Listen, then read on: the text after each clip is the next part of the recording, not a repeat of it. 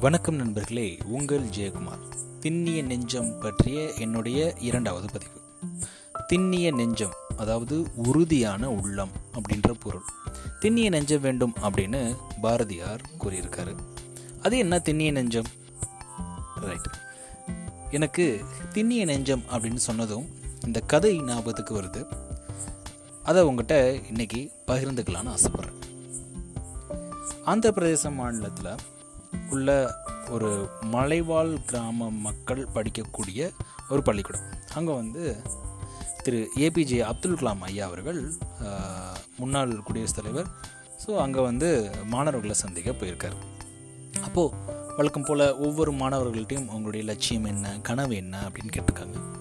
ஒவ்வொரு மாணவர்களும் அவங்களுடைய கனவை சொல்கிறாங்க ஒருத்தர் டாக்டர் ஒருத்தர் இன்ஜினியர் ஒருத்தர் வக்கீல் ஒருத்தர் ஒவ்வொரு ப்ரொஃபஷனாக சொல்கிறாங்க ஏன் ஐஏஎஸ் ஐபிஎஸ்ன்னு கூட சொல்கிறாங்க அந்த கூட்டத்தில் இருந்த ஸ்ரீகாந்த் அப்படின்ற ஒரு மாணவர் பார்வை திறனற்ற மாணவர் என்னுடைய லட்சியம் என்னுடைய கனவு இந்தியாவின் முதல் கண் பார்வையற்ற குடியரசுத் தலைவர் அப்படின்ற பதிலை ஐயாட்ட அந்த ஸ்ரீகாந்த் சொல்கிறார் ஐயாவும் அந்த மாணவனுக்கு விடாமுயற்சி அப்படின்ற ஒரு குறிப்பை சொல்லிட்டு அவர் போயிடுறார். ஆனால் அந்த பையன் வந்து அதுக்கப்புறம் டென்த்தில் வந்து கிட்டத்தட்ட தொண்ணூத்தைந்து சதவீதம் மார்க் எடுத்திருக்காரு. டுவெல்த்துலேயும் பார்த்தீங்க அப்படின்னா நைன்டி எயிட் பர்சன்டேஜ் மார்க் வந்து எடுத்திருக்காரு. என்ன ஒரு விடாமுயற்சி. அவருடைய மனதில் வந்து அவ்வளோ உறுதியாக இருந்தது. அந்த லட்சியத்தை வந்து தான் அடைந்தே தீருவேன் அப்படின்னு ஒரு திண்ணிய நெஞ்சம் வந்து அவர்கிட்ட வந்து இருந்துகிட்டே இருந்ததுங்க. அதனால் அவர் என்ன பண்ணுறாரு அப்படின்னா அமெரிக்காவில் உள்ள பாஸ்டன் நகரில் எம்ஐடி அப்படின்ற ஒரு இன்ஸ்டியூட் ஆஃப் டெக்னாலஜியில் கணினி படிக்கணும் அப்படின்றதுக்காக அப்ளை பண்ணுறாரு ஆனால் அங்கே உள்ள அந்த குழு என்ன சொல்லிட்டாங்க அப்படின்னா இந்த மாதிரி ஃபிசிக்கலி விஷுவலி சேலஞ்சு உள்ளவங்கள வந்து நாங்கள் வந்து இந்த கோர்ஸுக்கு இது வரைக்கும் அலோவ் பண்ணதில்லை அப்படின்னு சொல்லி அவங்க வந்து ரிப்ளை பண்ணிட்டாங்க.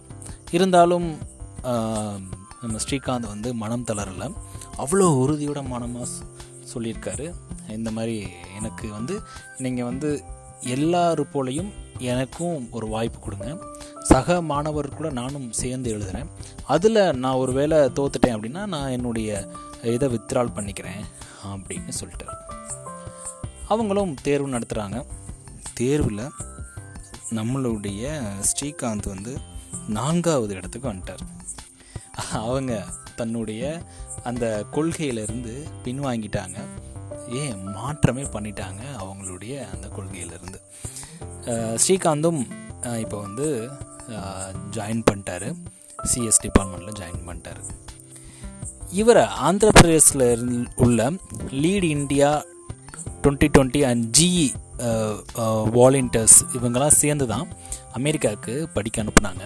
அப்போது ஜிஇ நிறுவனத்துடைய முதலாளி நம்ம ஸ்ரீகாந்துக்கு ஒரு இமெயில் அனுப்புகிறாரு உனக்காக இந்தியாவில் அதுவும் நம்ம ஜிஇ கம்பெனியில் ஒரு வேலை காத்துட்ருக்கு. நீ படித்து முடிச்சு வந்ததும் ஜாயின் பண்ணிக்கலாம் அப்படின்றதான் அந்த இமெயில் அதுக்கு ஸ்ரீகாந்த் அனுப்பின ரிப்ளை என்ன தெரியுமா?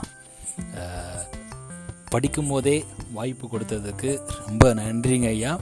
எனக்கு ரொம்பவே சந்தோஷமாக இருக்குது ஒருவேளை நான் பார்வை திறனற்ற முதல் இந்திய குடியரசுத் தலைவர் ஆகலை அப்படின்ற பட்சத்தில் நம்மளுடைய கம்பெனியில் வந்து நான் ஜாயின் பண்ணிக்கிறேன் அப்படின்னு அவர் ரிப்ளை அனுப்பியிருக்காரு. இது வந்து எவ்வளோ உறுதியான நெஞ்சம் இருந்தால் விடாமுயற்சி இருந்துச்சுன்னா எண்ணத்தை தெளிவு இருந்துச்சுன்னா இந்த மாதிரியான பதில் வரும். ஆம் நண்பர்களே நமக்கும் நம்மளுடைய எண்ணத்தில் தெளிவும் திண்ணிய நெஞ்சமும் இருந்தால் எல்லாத்தையுமே சாதிக்கலாம். ஸ்ரீகாந்த் மாதிரி. நன்றி நண்பர்களே மீண்டும் நாளை இன்னொரு பதிவில் உங்களை சந்திக்கிறேன்.